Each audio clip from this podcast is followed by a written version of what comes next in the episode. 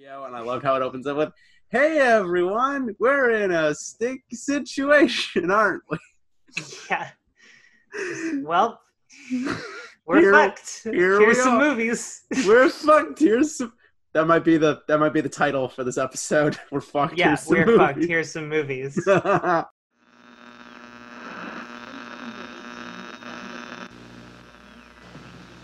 Welcome to a night of total terror.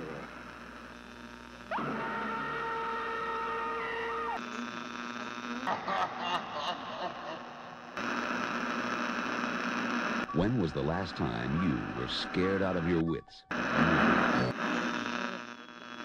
When you're alone, when it's split, when you're wanted, streets are under.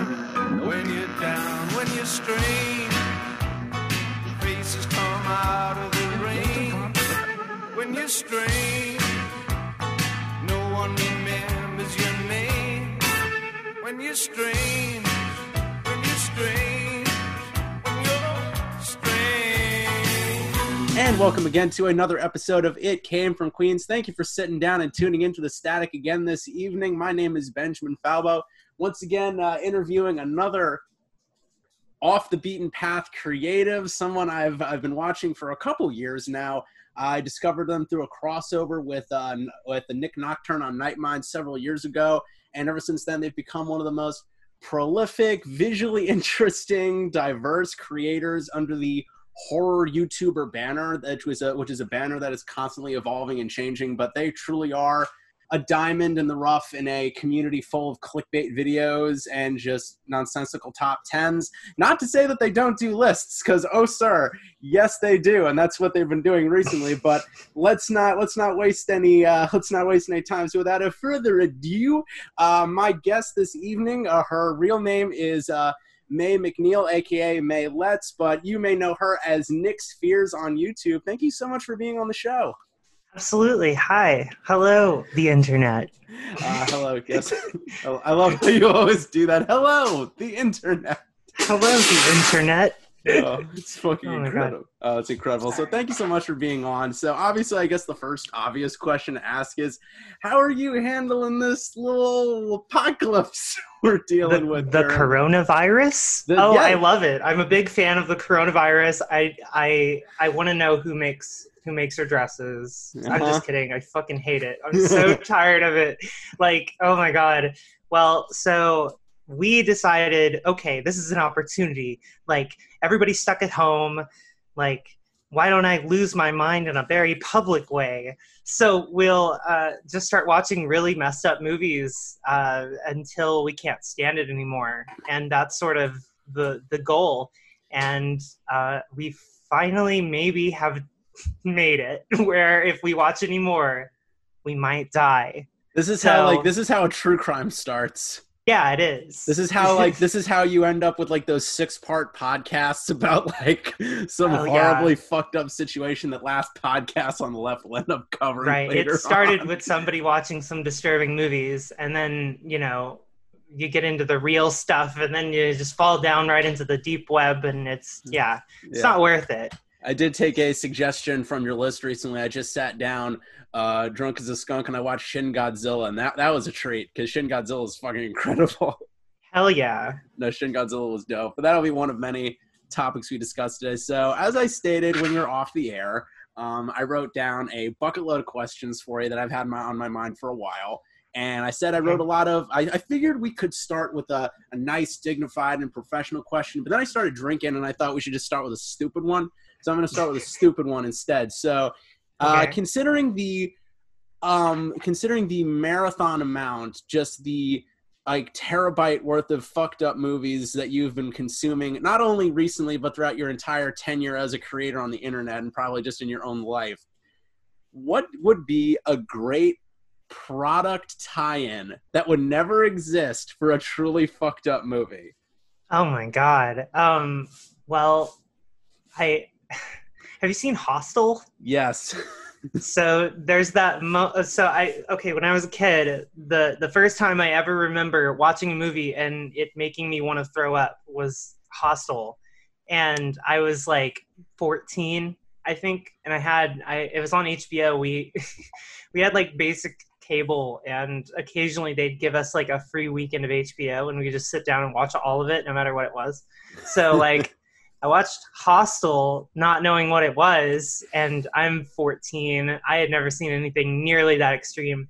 And about near, I guess, 10 minutes or so before the end, a woman has her eye kind of pulled out, and then uh, somebody has to like come in with scissors and, and cut the eye off. And then after the eye gets cut out, it leaks this big oozy green snot fluid uh, down her face, and uh, I, I the first time I saw it, I ran from the room gagging, and I was yeah, I was 14.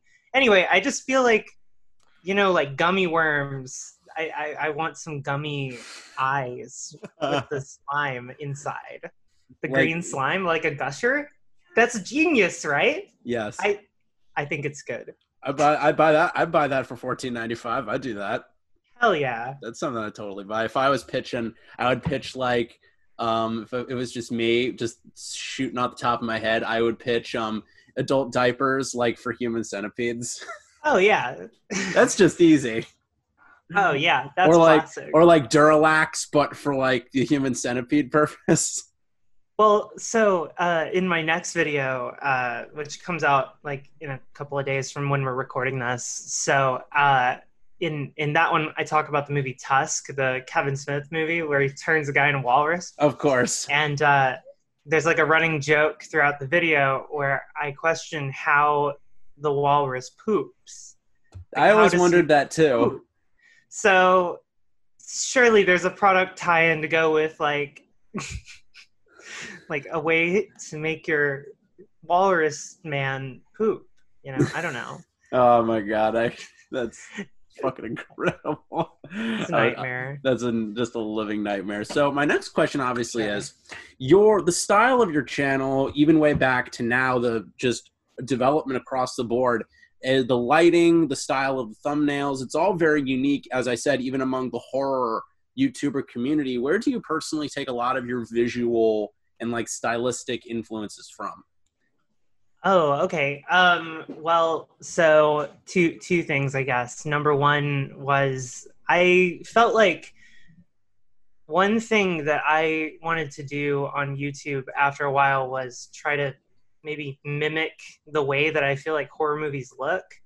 Uh, Because they look very specifically like things can be done in horror movies with like lights and colors that really can't be done with other stuff. Like, so the goal was to try and achieve some of that. So a lot of it is giallo style stuff, like obviously Suspiria, everybody will say, but I think Suspiria is kind of very uncomplicated. Uh, it's just like here's big blue, here's big red, here's this. So I try to do a whole lot of colors, like a big color palette, and uh, so then I went to college, and that's where I kind of started to learn more about how to do stuff like that. And now it's kind of one of the big elements of what i do is like designing what i want things to look like. Um, and I, I feel like that separates from a lot of the internet because when i was coming up on youtube basically the goal was to try and do something sort of found footagey or something like that as your brand or your style or just do voiceover or just do so- something minimalistic but i was trying to like basically put us in the horror movies when we talk about them like try to transport us actually to be there I assume that's where the skeleton came from. yeah that's that's where he came from Can you give me a little backstory on him? I don't think I've ever heard the explanation of like what he is in universe or what he was as like a conce- conceptually. Well, so I guess there, there's a couple with that. Uh, the first is like where he came from. I guess like the, the truth is always so lame. Like the, the, the truth of the situation is, you know, like I was looking for stuff that I wanted to do uh, that I thought would be more creative and interesting for the channel. I found a talking skeleton and I was like, okay. Uh, that that's like the true story, but the the fake story, the in universe thing, is The Gonzo like, one. Right. I like to think that I was so lonely for like a couple of years of my life just sitting around and watching fucked up movies that I reanimated a skeleton. It was something that I actually wrote into one of the earlier videos, but I never ended up doing it. But uh, where I was supposed to go like dig him up and power him on, and and I couldn't do it because it was like too complicated. I couldn't get enough people to help me and stuff because I've always been doing this very much like me and maybe one other person, maybe if I'm lucky, usually just me.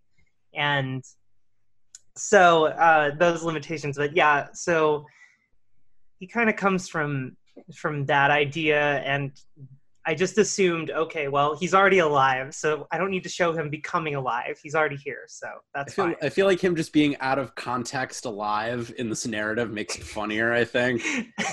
How you're just having Yeah. these dry, sardonic conversations with this thing. It's like, okay, whatever. It's like like this Yeah. loud hypertronic voice to it. I, first time I saw that, I fucking died. It was incredible. Oh my god! But actually, the first video of yours that I ever saw was the "Courage the Cowardly Dog" is fucking awesome video you did many, many, many moons ago, and that Oh my god. one of the first ones I saw. In addition, the one of the one of the original Tusk reviews that you did like back in 2014. Oh my god. You had such Yeah. ni- nice things to say about that movie. Nothing but just nice things. Yeah, I feel like I've I've changed a lot as a person over time too, and I feel like a lot of my like very old videos, there's like a harshness that I I just don't like agree with anymore. I I I don't know, maybe I'm too like chilled out or too centered or too old or something. But now I'm just kind of like, ah, I'm not really mad at anything anymore. Like usually I'm just like, oh, awesome. Like if something sucks, I'm just like, great. Right. Like I don't I don't get angry about movies anymore. Like very rarely does a movie ever make me like angry. So I guess Right, that's something that's sort of changed over time. But yeah, oh my god, way back when. Uh, the one this you do mention about your opinions changing. Has your has your perception of like the deeper themes and style of Courage the Cowardly Dog changed in the past seven odd years, or do you still maintain a lot of what you said about Courage the Cowardly Dog? Oh, I mean, like I loved that show. Uh, I loved that show when I was growing up. I think the like the cool like isolationist concepts in it uh, are awesome. I there was there's like a genuine feel to that show that is like actually very relatable when you're a kid, like where you feel like you live on an island and you know you don't really know a lot of people. It's just your circles are very very very small and like basically your house is as big as it gets. Um, and then everything outside of that is just kind of like a wasteland. I don't know. I really agree with that from that show and it's always kind of made me connect to it i think in a psychological way or something. Anyway. Do you have a personal favorite like antagonist from Courage that stands out to you? oh god. Fenton taranteller definitely because i just think it's Oh. funny. Um, Yeah. and also that was my first run-in with like m- movie making actually. I think when i was a kid like seeing that and being like what what is this? Like they film with cameras and like that's how i learned. Like i didn't know movies were made with like cameras and stuff. I had no idea. And that was like the moment that i learned. So i always like i remember that when i think about directing i always think of that character from courage the cowardly dog like being like a total creep because that's basically directing is just being a total creep for a really long time to get what you Yeah. need out of people. yeah basically Oh oh, my god Like you mentioned, you do mention your affinity for fucked up cinema. You mention your affinity for the genre. So I have to ask, where originally you mentioned Hostel before, but where does your affinity for horror cinema and subsequently fucked up cinema come from? Well, okay, so my first real encounters with like horror, other than like cartoons, I guess, was like I used to stay up really late at night and I'd watch The Twilight Zone. Uh, and so I would like sneak out of bed and go watch The Twilight Zone in the living room when everybody was sleeping. Like, it, very picturesque, I know. But um, so I did that a couple of times. And one time when I went to do it, instead of The Twilight Zone, they were playing the movie Halloween and I hadn't seen it uh, ever. I'm, you know, a kid. Uh, scared the shit out of me. Just scared the shit out of me as a kid. Like I couldn't believe it. It was so gnarly. Um, and I guess that's sort of where I became obsessed with it. I started to like research a lot of it and a lot of the history and try to like learn about diverse like where the stuff comes from. So it kind of happened at a pretty young age, uh, me getting into that stuff. But like, I think probably, I mean, I grew up in an era where the most fucked up movie that everybody saw was Saw, the movie Saw. Like everybody knew about that movie. It was like really, it was a big deal, and you know, it was oh, it's so fucked up. There's like torture and stuff, and then you see it, and you're like, well, it was, it wasn't that bad. What else is there? You know, and that's when you start to fall down the rabbit hole of like, what is actually going to shock me? And I feel like I feel like the gateway kind of opened for me when I saw Cannibal Holocaust. Like it kind of broke something in me where I was just like, okay, I I am different now because of a movie. That's I am. I have. I have seen. I have gone through the tunnel, and I have come out different than when I entered. exactly. No, I, I, I've, I've, I've experienced a few of those moments with cinema. Everyone has Absolutely. that. Everyone has that moment. And do you have a personal like gold star standard for fucked up movie like you have in your rotation regularly? Like you know, personal go to. Um, on the comedy side of things, I always go immediately like Greasy Strangler or Freddy Got Fingered because I'm just like, you know, people, you, you want to have people over, you want to watch something gross and ridiculous, especially if like, you know, you and all your friends are like all very high or drunk.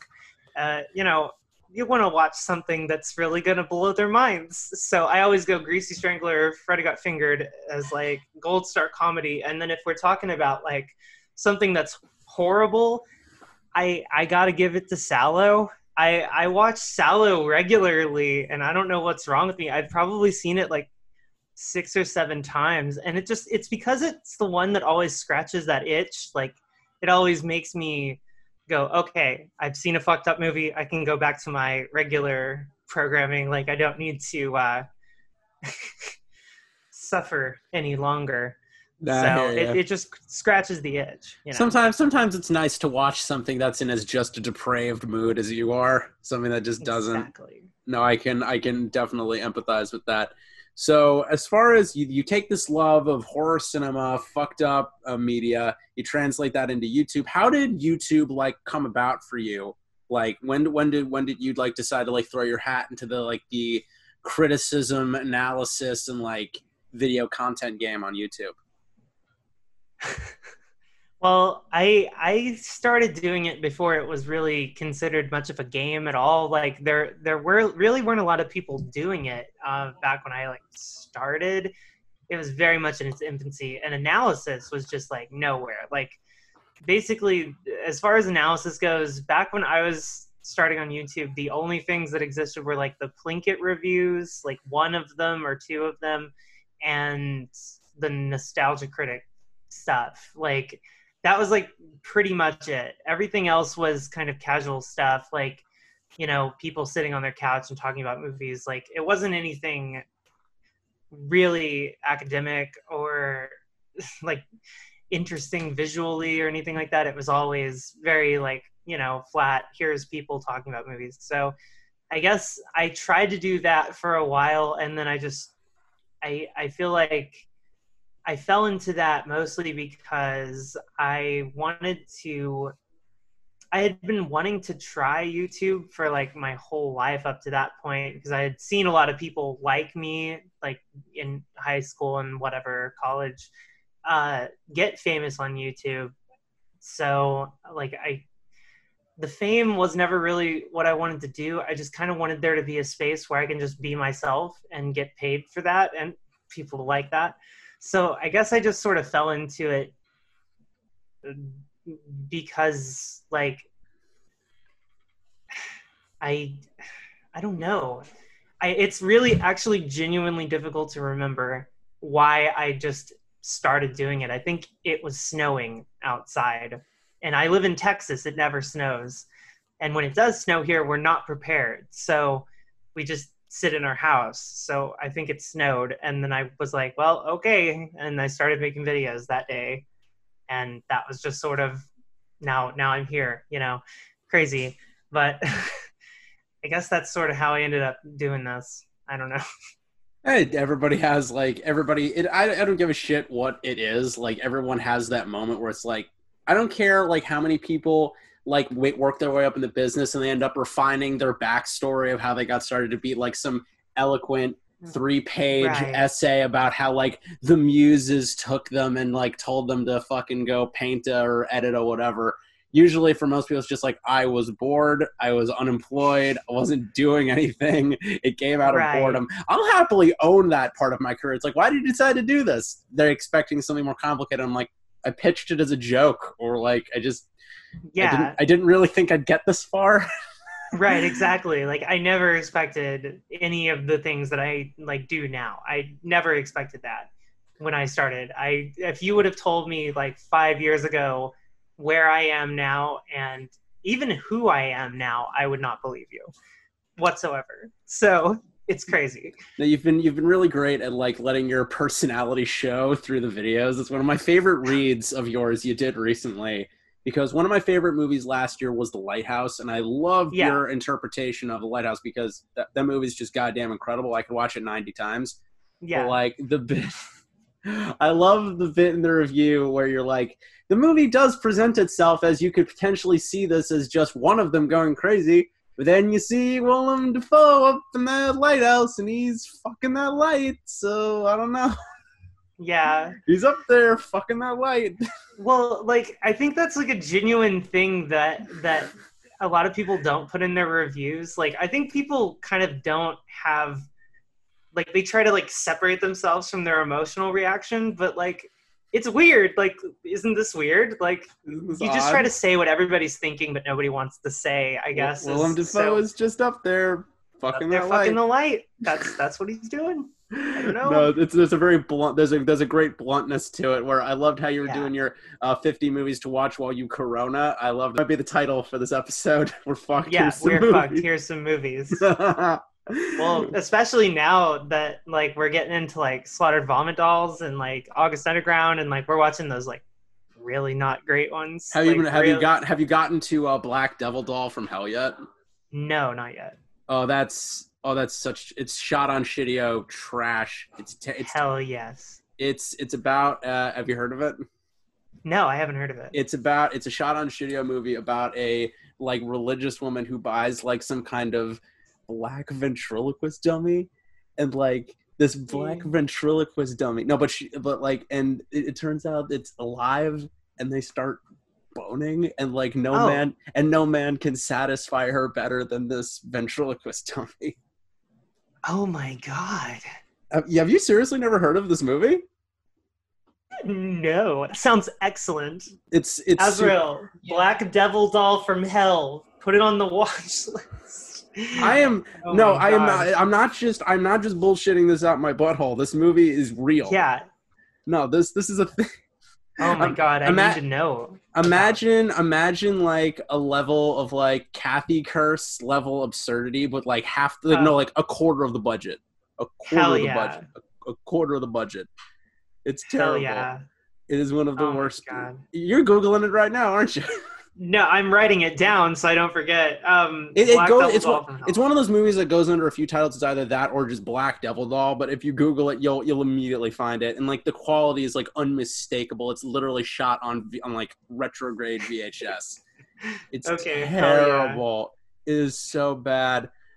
Oh Hell my yeah! god! But All right, okay, it's on the one. watch list. Fantastic. All right. So we, we've gotten that out of the way. But one of the things that is important to note is that in addition to your critical work, you also do make some really stellar short films. And several uh, years ago, you put out a short film called Black Mass, which Oh my god, yeah. gained us a good amount of attention. That I I watched that a couple times because it's honestly really, really friggin' phenomenal. And I'm gonna put a link Oh, to wow. that underneath the eventual URL for this uh, episode. But it's if you haven't watched it, it's first of all, no relation to the Johnny Depp movie of the same name. No. no, relation to that. That is a that is a that is a a true fiction biopic about Whitey Bulger with Johnny Depp in it, and yours is a short film about.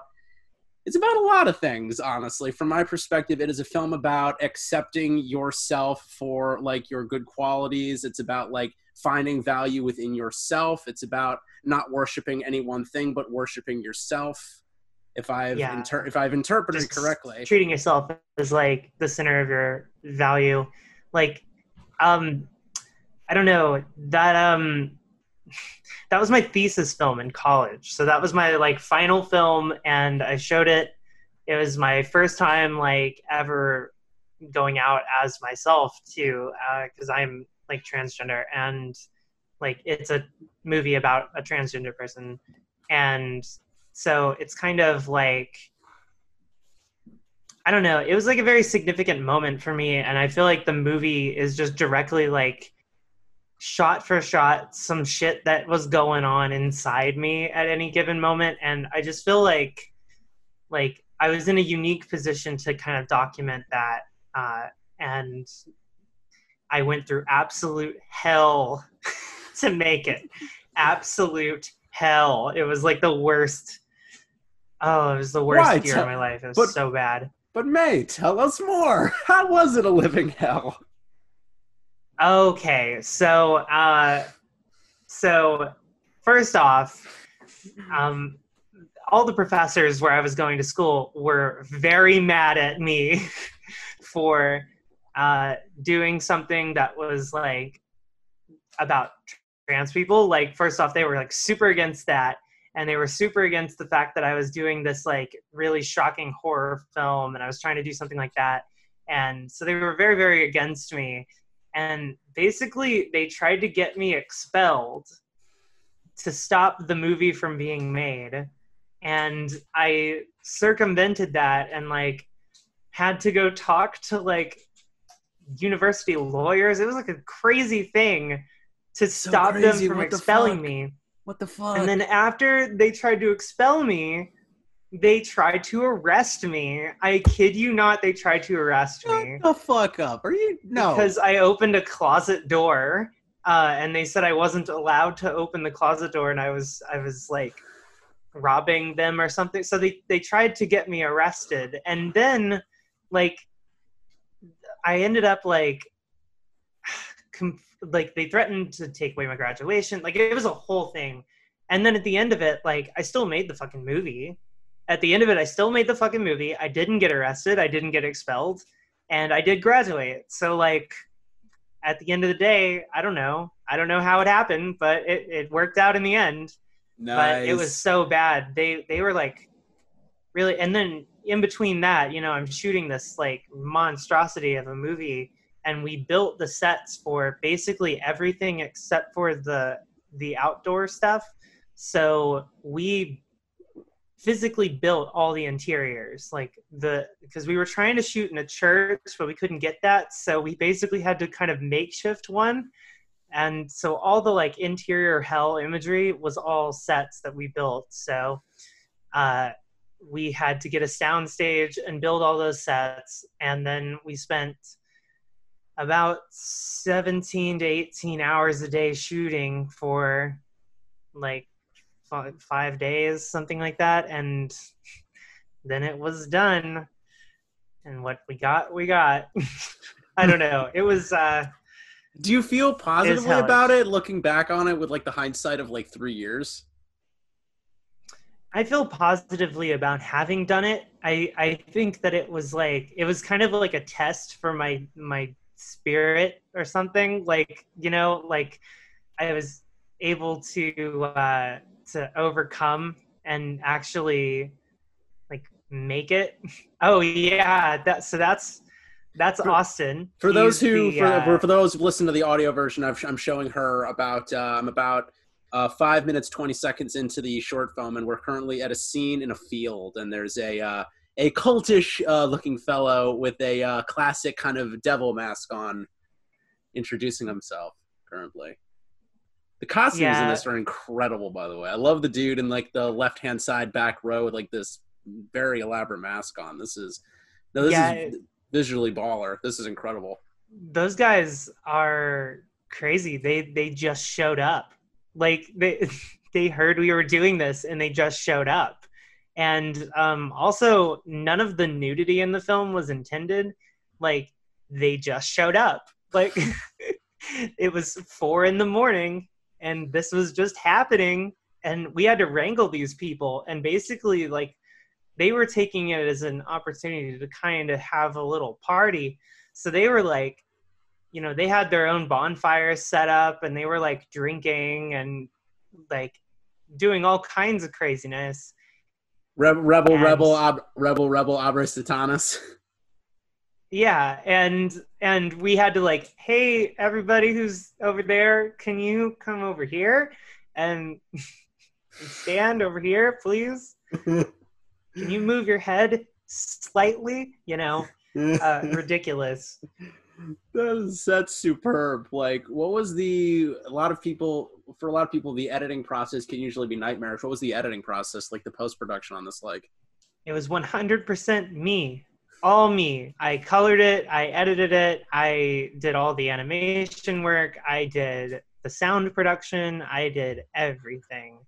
Uh, and it took about two or three months of work just about every day uh, to get it right. The color specifically, because like a lot of it is like so in shadow. And we shot this on the uh, Sony A7S. Uh, so we were shooting everything in extreme low light.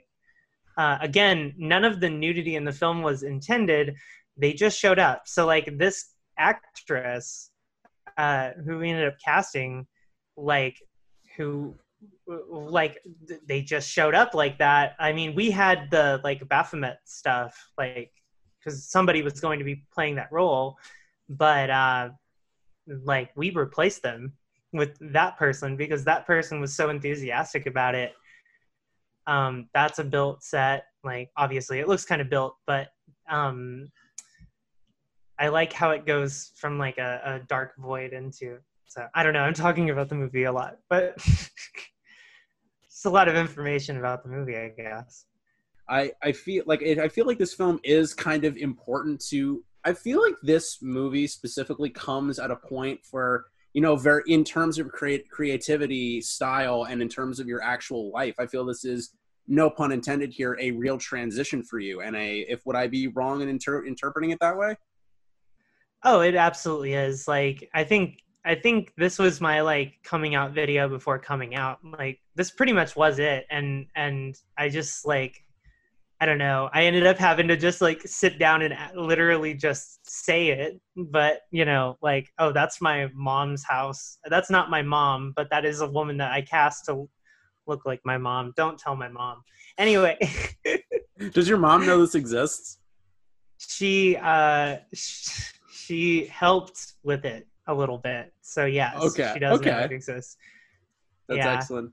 Love you give the I Yeah. love how you give the old preacher like like the uh like the weird Jeffrey Dahmer glasses. I think that's a good touch. Yeah. And I love the oh I love the visuals on this by the way. We're basically just doing like a small like a small isolated commentary track for this. But if you haven't seen this will be what we'll end on. If you don't if you haven't seen uh, this section on, but if you haven't seen Black Mass, check it out. It's on YouTube right now. It's on the Nyx Fears YouTube page. But definitely check this out. Do you have any other ideas for uh, short films coming down the pipeline, or have you stepped away from that? Well, I haven't stepped away from it. It's just something that I've kind of um I don't know, it's it's become more difficult because I moved and I don't really have a lot of people that I work with here, but I'm looking into moving sort of back where I was living before, so maybe I can get back in contact with some of those people. I don't know. I've thought about it, but um I have a feature. I've written a couple of features in my life, but I don't like them. Uh, I have one that I kind of like, but uh, it's it's sort of this idea about somebody going into a cave and then they um, it's like a hallucinatory experience. So th- there's like this like drug that like grows in the pollen in this cave, and if you step into it, it's kind of like an LSD experience. And uh, she sees her her dead sister as the moon in the sky and it follows her around uh, and like I don't know. It's supposed to be this whole hellish thing. Um, but yeah, no, that's something that I have kind of written and I want to do it, but um one day Hey, hey, money, you know, As as the as as, as, money and crew and stuff. As as greater men have said, never say never on that note. So Yeah. never say never to any possibilities. But I have to ask though, you obviously a lot of you have a lot of um, themes, visuals, the iconography of Satanism within your work pops up quite frequently. Well, do you have a personal favorite interpretation of hell in media? Oh, um, that's a tough one. Uh, I Hellraiser kind of has like a really because like I like how it's hallucinatory. I don't know, like I I okay. This isn't to like out myself as some sort of like psychedelic person, but um, because I'm not really. But I like the idea of people reaching different states of human consciousness. I don't know. So I like hell experiences when they seem very hallucinatory instead of just being like straight up you know Bernie, like a, Ber- i don't know i don't place. yeah yeah yeah yeah. You know what i mean? Like i like them in the in the pure metaphorical sense. Um i i i think that hell is like reliving certain moments of your life. Like i think that's hell you know in my mind. So like i don't know. I like it when it's meaningful my, not my, my, my favorite version of hell is actually i don't think anybody has ever like called this hell but my favorite interpretation of what hell would be for me personally is it's an episode of black mirror where it's the christmas episode and a dude is stuck in some kind of simulation and he has to be forced to listen to the same song on loop for the rest of eternity. Oh my god. And no matter how many times he smashes Oh, the radio how many times he smashes the radio the song just keeps going. That would be my personal hell especially if it was song, a, a song oh my that i really fucking hated now that that'd be oh hell oh to me god that would be hell to me That's- I, That's like advertising. that is, that's a spotify ad Yeah, it's a Spotify ad. Anyway, we we noticed that you're, you're that you're experiencing an eternity of damnation but we have a moment to tell you about wix.com good you god can really take over your life with Squarespace. Oh god. Anyway. Have you have you went to send you got to send correspondence to the world of the living. How's about stamps.com, bitch? Oh my god. Terrible. Horrible human Yeah. beings. Anyway, the that actually does talking about music that does segue into another aspect of your creative portfolio. Obviously, music is another passion of yours. Per your Bandcamp account, it said your filmmaking experience has influenced your music. Can you speak to that a little bit more? Oh yeah. Um. so when I say my filmmaking influenced my music, I guess like I've always played music. Like I've played music since I was a kid, but um, like learning about places and like the way that different places sound and like learning what you can do with sound um beyond just sort of the i guess like base level uh so like environmental sound being used in music i think is really interesting. And i think uh film scores are also like a place where i get a lot of like inspiration for a lot of my stuff. So yeah. Any particular film scores stand out to you as being like iconic? i love literally all of john carpenter's scores but um escape from new york is my favorite that's my one and i think it shows in my music a lot of my music sounds like escape from new york It's so it no like if you're gonna hey, if you're gonna if you're gonna lift inspiration, lift inspiration from like people that are like actually good. Like that should obviously be where your information comes from. If you want to check out uh one of May's songs, I'll also link well the one I just listened to and I did- I did a deep dive on your content mhm. for this video and I specifically listened to Never Call Me Again that you just put out on your uh, Bandcamp page. And if you haven't listened to it, I listened to uh, I Don't Love You Anymore as a part of the Never Call Me Again album.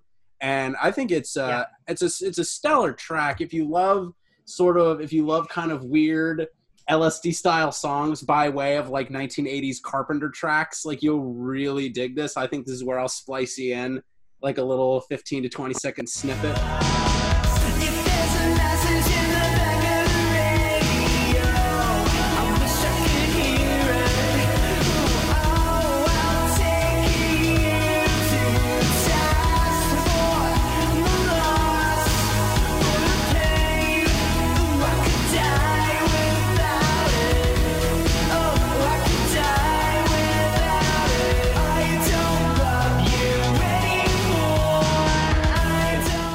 Song. So if you've uh, if you have if you haven't heard it, definitely check that out.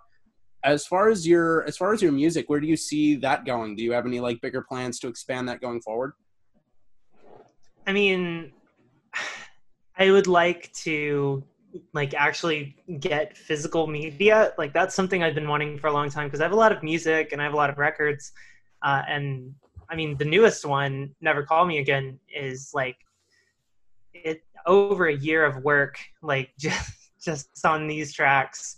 Like, um, and I've I've had like just like so many people listen to it and comb through it and tell me what's changed and like how to like you know so you end up wanting it like it's kind of like your baby and you want to hold it in your hands you know what i mean? So like i want to hold my record you know really badly. So that's something that's in my future like probably i would love to hold my record and then i can sell it but i have to hold it first Oh, that's a good that's a good uh, that's a good benchmark. um but that's a good benchmark to have in terms of like Yeah. creative goals. But there's like a to tangent into something else. Uh, rather recently, especially with uh, I feel with horror cinema as of in the past ten years or so, especially with the advent of streaming, I feel as though it's become a lot a lot more fucked up. Horror media has become infinitely more accessible than just depending on mainstream theatrical releases. What do you feel? What do you think is a Yeah. really? What do you think is a really good example? of a horror film that has gotten great exposure from VOD, Netflix streaming style release, but hasn't that wouldn't have normally gotten it through conventional means such as the theater. So, um, I think, uh, I mean, there's a lot of remasters that I feel like people are watching, but also like there's a movie that just came out called Antrum, which I haven't seen yet, but it's like it's supposedly kind of fucked up and weird, and uh, a lot of people are talking about it right now, and it just out of nowhere didn't know it existed, and it's been around for like I don't know, like 15 years or something. They've been working on it, and apparently a lot of people that were involved with it died. It was like cursed or something. Uh, so a lot of people are watching it now, and are talking about it now, and and I don't know. It, it didn't get a theatrical release, and I didn't see any articles or anything about it. Like I didn't know it existed whatsoever, and I know a lot of stuff about like horror stuff. So kind of surprises me that I wouldn't know about it at all. Um, so that that's like a recent example, but I mean like, you know, Cannibal Holocaust is like on YouTube. Like it's on like YouTube. You can just watch it. So oh so oh, so we can't we can't do any we can't have like conventional swearing or positive political discourse on YouTube, but somebody can post an entire unedited film of uh, which a movie that contains the following things: animal abuse, mutilation, death via wooden pike, Yeah, and sexual it's all very assault. convincing. Oh yeah, just Oh. straight up rape over and over and over. Just right Oh, there on YouTube. No problem. YouTube, YouTube, kids approved. Everybody, everybody. Oh my god. Oh my god. What actually? That, uh, speaking of like the current trajectory of horror, as someone who's digested a lot of this genre, what do you think is a trope? This is a two-part question. What do you think is a trope that has been in horror for way too long that you feel needs to go away? And on the flip side of that, on the other end, what's a trope that you think could stand to come back slash like introduce itself?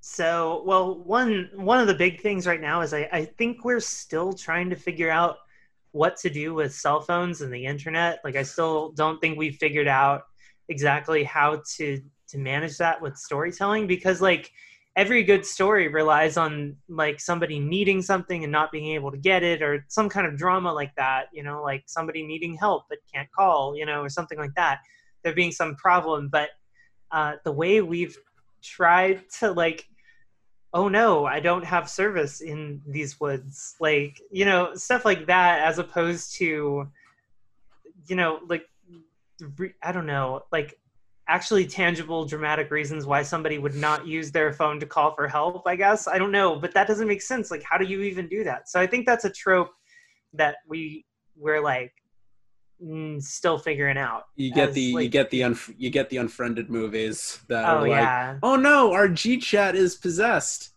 yeah. Let's close out the goddamn call. yeah like there there's so much uh about the internet that well the other thing is like the internet's always changing. Zoom wasn't even a thing like A year ago. i don't think. I don't know. Right. So well and then you think back at things like okay well like fear.com like you know early internet kind of horror movie and the internet looks completely different. It operates completely different. It's just like it's hard to do horror movies on the internet because the internet is so rapidly changing that you you're like you're always making a historical document every time you do it it's like all the time. yeah every time it's a nightmare I, I have I have a script right now that I have to like think logically about how I'm presenting the internet and then think about the timeline for it. And I'm like, God damn it, wouldn't it, would this have existed at this time? It's difficult.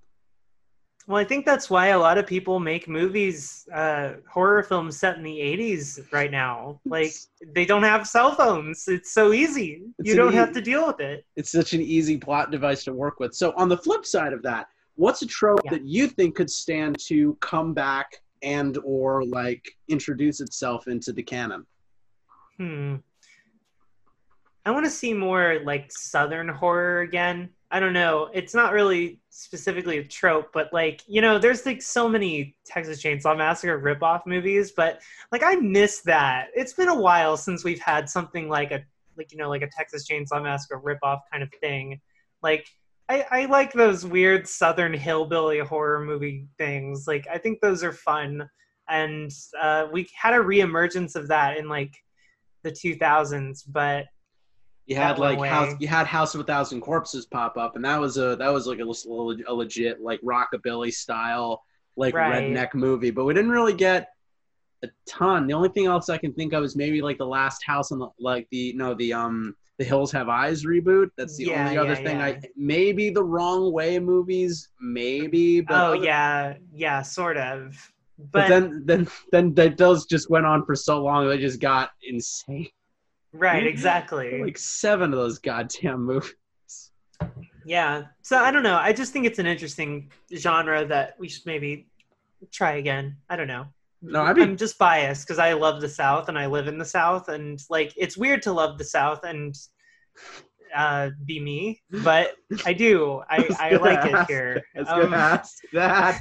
Yeah. I was like, I like I- it here. No, I was like, uh, again, not to not not to sound like weird, not to put any weird connotations out there, but like just to, just to shoot straight as shit right now, like looking at you, the kind of woman you are, and the kind of shit that you promote, create, and put out into the universe, like, oh, good old Texas, Yeah, I, I I, I really don't scream Texas, I guess. hey, but- yeah, exactly. But here I am. That no, Yeah. that's that that's weirdly beautiful to me, quite honestly. That's goddamn that's goddamn incredible. So another thing I gotta say is your recent all I I think this is the banner term everyone's been using during this period, but your recent Corona content has been, in my opinion, exemplary. And it's you. No, it's just I if you guys haven't seen them, there's not a video on your channel that like uh, it- it's hard for me to recommend everybody like that if they're looking to dive into your content it's hard to find that first one i think they should start with. But quite recently i think that your recent videos like uh, they're forming like a loose trilogy right now but like like the the series i should say the videos Yeah. you put out 50 movies to distract you from the corona movies no one should ever watch under any circumstances the upside down smiley face and cursed movies to panic watch to panic watch skull emoji are all are all are all just a litmus test, just a perfect like test of what your content is and like can Yeah. be going forward. I love how the 50 movies, I love how you just say from Jump Street, fair warning, not all these movies are technically good, but that's not the point. They're supposed to distract you. Right, exactly. You put Diary of a Mad Black Woman, They did. which is such a baller move in my opinion. It I love how the first fucking thing you say is Tyler Perry is one of the greatest filmmakers ever. Can you speak to that a little bit more, by the way? I want to see you just because you only de- you only touched upon that for like 30 seconds. So please regale me with how you can justify Tyler Perry as a true auteur. oh, Tyler Perry is is a genius. Um, Allow, dear God, Okay. elaborate. um, no, so like, I genuinely think that he makes these like they're they're almost like exploitation movies. Um, Yeah, I can see that. It's, it's wild how like they have their own internal rules and like things that they do that are crazy. Like like you can you can easily read into him like you could any filmmaker. Like you know people uh, auteur theory right? They would read into like hitchcock and be like is he gay? Because here's five reasons why hitchcock might be gay because of these things. Like auteur theory you know?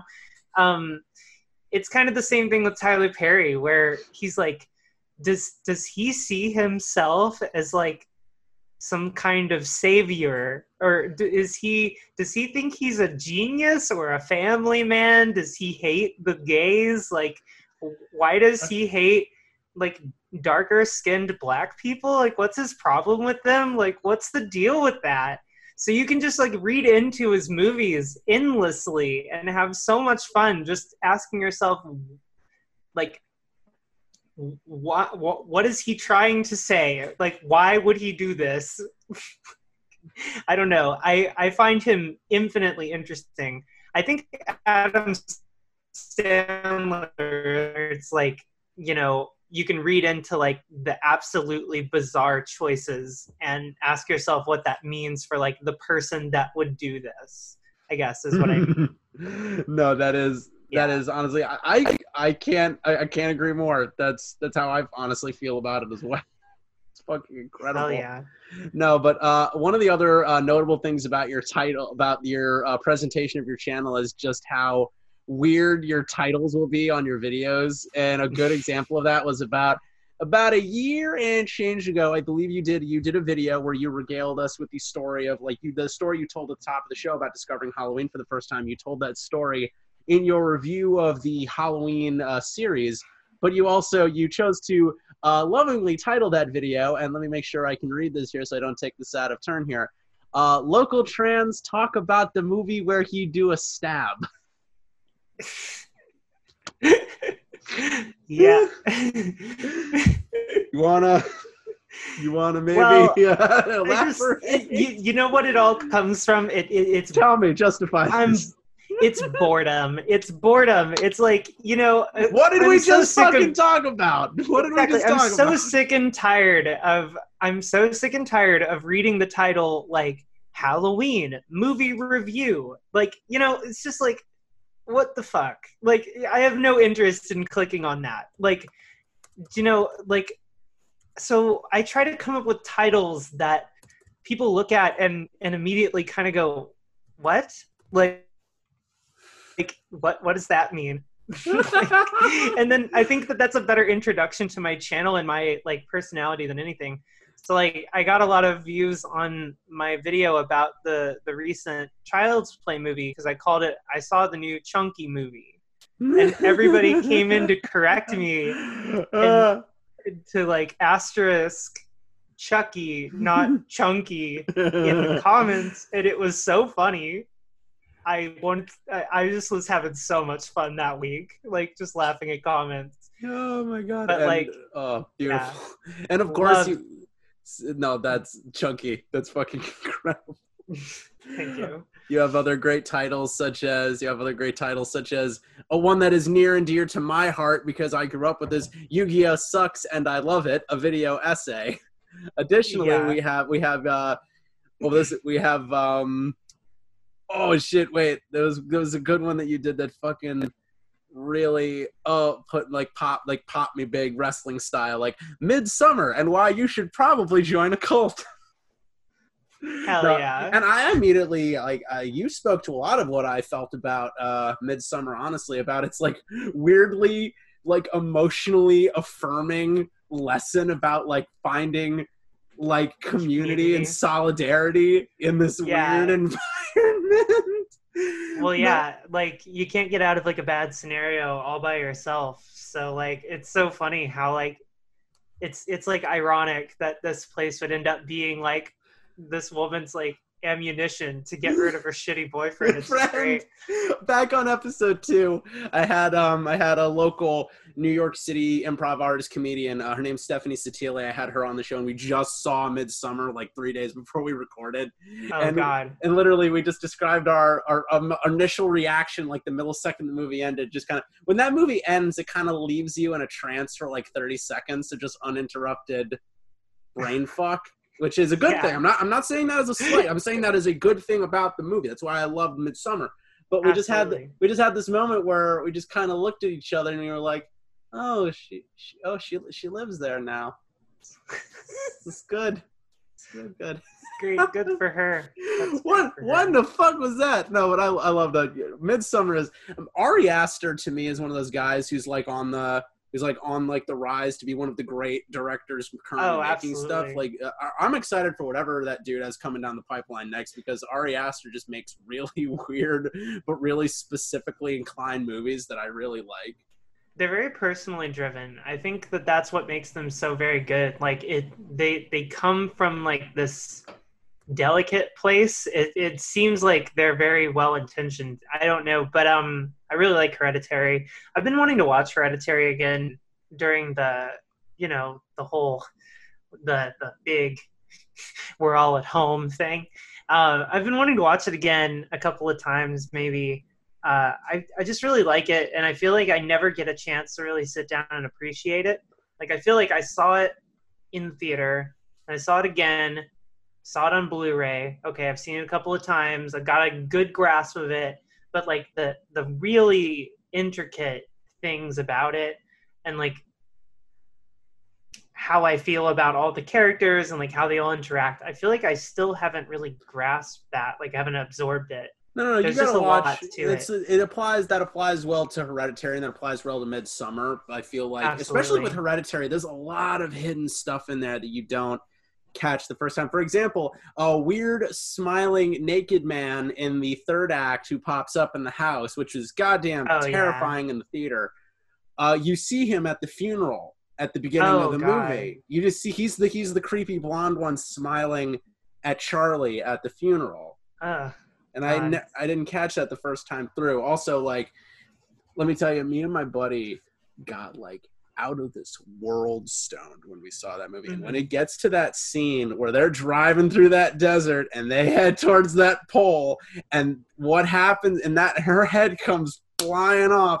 It was one of the Oh, first times, like in like five years, watching horror films with my friend, who's a gray rock of emotion when it comes to movies. I audibly heard him gasp in a horror in a movie theater, and I was just like, "What in the fuck?" Yeah nobody was ready No one was ready. was ready Nobody was ready for that. It was incredible, and I was like, "Oh god!" By the end of that movie, I was just like, "Oh god, where is this gonna go from here?" And it just it just keeps notching like ten percent, like every twenty minutes. God, Hereditary, Oh, yeah. kicked, God, Hereditary kicked ass. it, it really does it's really good Who are some Yeah. other Who are some other directors that you feel like really making a name for themselves currently in the genre? Well, we we mentioned the Lighthouse. I really really like Robert Eggers a lot. I I like um I just watched Gerald's game again for for the Mike like, second or Flanagan, third time. Mike Flanagan is my fucking dude right now, man. love Mike Flanagan. Yeah. because Haunting of Hill House is one of the few things I watched recently that actually scared me. Like, Yeah, actually- it's really good. And like Oculus was such a gem, and I still feel like not Mhm. enough people put it over the way they should because Oculus is is perfect. Yeah. It- it- it's, God damn, yeah, he I really like Mike Flanagan a lot. he just makes really great stuff. Like I, I feel like I, I, something I'm kind of happy to see kind of going away. I've like I think that the last few notches of it are finally starting to dissipate. But I'm happy we're finally done with the big clown thing. I think that that's Uh, finally. yeah.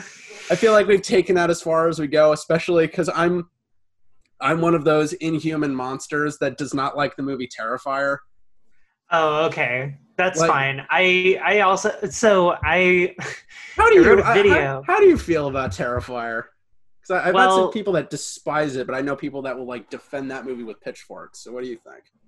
well, so I yeah, I I wrote this video, but I I didn't make the video. Um but I wrote it. I've got the script one day maybe. Uh it's called Clown Discourse. And it's just all the clown movies of the last like couple of years and it's just all of them. So like I I talk about Joker, I talk about like the Harley Quinn movie, I talk about Terrifier and It Chapter 2 and like all the clown movies. And I'm just like, thank God we can be done with the clown things. Um but anyway, Terrifier. Um it was I thought it was really interesting at first. I thought it was really interesting at first. I thought that there's that diner scene, which is like fucking awesome. No, that that sets it starts off strong. Like I loved I loved the Yeah. unease of the first act. That was I think that the problem is that it just becomes exactly what you expect. Like he's just a he's just a murder clown, you know. And it's like I feel like I feel like you got that choice where you can either make him just a murder clown or and try to do the best just a murder clown ever, or you try to do something like more interesting with it. And you know, no. Mm, So we got just a murder clown. just a was- murder clown. I'm fine with a murder clown, but I expected so much more. But I've heard, hey, they they bankrolled like so much money for that sequel on Kickstarter. Oh, yeah. So like so like a criminal amount of money for that. So like here's hoping that they pull out something more interesting on that one. So as Yeah. far so let's start like bringing this one down to a close because I have a couple more things I want to ask you. Okay. I did mention your I mentioned your Corona content recently, which has been banger by the way. And Right. what do you now that you have recently? Uh, if you go to your YouTube channel, you recently just put out uh, "Cursed Movies to Panic Watch," and you followed that up with a full album release of uh, "Never Call Me Again." So now that those are both in the rear views, what what's uh, what's next on the what's next on the agenda for Nyx Fears? Well, so the next one is in editing right now, and I've got about half of it done. Um, it's going to be called "Movies Too Gross for Human Retinas," and then a sick face. Um, and then I have this idea for a video about Uzumaki. Um, yeah, so I'm thinking about that, and then uh, I'm thinking about doing this series called like Three Nightmares, where I just talk about three weird movies while doing my makeup. I don't know. It's it's in there somewhere. It might happen, but uh, those are like my three big things right now. But um, the the album officially comes out like for sale in three days, I think. But I mean, I'll it might be on Spotify already. I will double check if your Bandcamp page lists the release of "Never Call Me Again," your brand new album for uh, May fifteenth. So I believe this Friday. Yeah. So Okay, definitely check cool. that out as well. Check out "Never Call Me Again" because it's it's uh if you listen to the track "I Don't Love You Anymore," like I said before, it's a it's a really dope track. So check that out. We'll probably use that to send this video out or whatever. Like Oh, yeah, I'll, I'll cool. play I'll play a little snippy of that. But yeah, no, that's a good one. So as far as like things to wrap this up on, like, what do you feel? Uh, this is a good question to finally end on. What do you see as like the true future of the like horror genre? Do you think? Do you feel that a lot of people, as of late, have said that the real horror is not even in movies anymore? It's in video games. Like a lot of people have been putting their like time and effort and money into like horror video games, which absolutely have their merit. A lot of people have been returning to horror novels and horror novellas. Obviously, music is an avenue. I've seen several like long form serialized horror podcasts. What do you feel horror's future as far as like media and content distribution truly lies in? Do you feel like things like Netflix and Hulu, things like that, are sustainable? Um, I think they are, but I don't. I don't know. I think.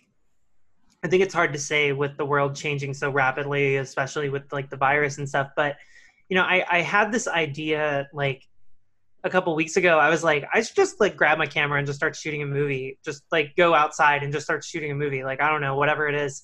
And that impulse, I I realized I, I bet a lot of people are feeling that impulse right now. I bet we're gonna get a lot of really personal like movies about people being stuck at home in the next while. Like I have a feeling there's gonna be a whole lot of that because that's what people are going to be relating to the most. So I would I would not be surprised if there were a lot more like shot on video, like handheld, like at home movies as well. Just people making stuff while they're bored, just making stuff while they're hanging out in their house. Like, I don't know. I, I feel like that's like a genre of movie that I feel like should come back, like these weird, creepy, like home movie esque, like Dogma 95 movies. So maybe we'll get some of that. That would be cool. We could get Um, another. We could get another Black Devil doll from hell. Yeah, there you go. Yeah. Just weird movies people are making at their house. dude it's so no it's it, it's a life-changing piece of shit but you will you will Fuck you will yeah. you will thank me in the long run so that basically brings us down to the end of another one thank you guys so much for tuning in and this has been a big uh, notch off my bucket list and i just want to say thank you so much for being on the show with me and shooting the shit and i did warn you a lot of these would be stupid but hopefully you still uh, you still enjoyed yourself Oh no, it was fun. I hardly ever get to talk about like my channel really and a lot of the things that I do. So it's exciting to talk about it. So I'm, I'm, uh, happy to be here. absolutely happy to have you here. So obviously, people can subscribe to you at uh, Nyx Fears on YouTube. That is N Y X uh, Fears, like uh, F E A R S. That's Nyx Fears on YouTube. You can check her out there. As far as your music that's on your Bandcamp, is there any other avenues or any other social media outlets you want to plug while you're here? Um I I'm here and there active on Twitter. Sometimes I'll be on Twitter, sometimes I'm not. So uh I'm just at Nyx Fears on Twitter. That's pretty much it. All right. And as Yeah. far as you did mention the uh, movies too disturbing for your retinas coming out fairly Oh, yeah. soon. That's in the edit. That's in the that'll be in the render queue soon. So I'm very much looking forward to that. If you haven't seen her latest videos, like I said, 50 movies to distract you from the corona, movies no one should ever watch in any circumstances, and curse movies to panic watch. Also, definitely check out her video Hell House LLC, which is some is some quality nonsense. Because speaking as someone who just uh, powered through all those movies in about two days, Hell House LLC is indeed some quality Some nonsense. quality nonsense. Yeah, it's good. I, I just did. I did a short review of that. That's available on the uh, on the audio feed right now. So definitely check out my my quick review of Hell House LLC. It's so goddamn fun. Check that out as well. So.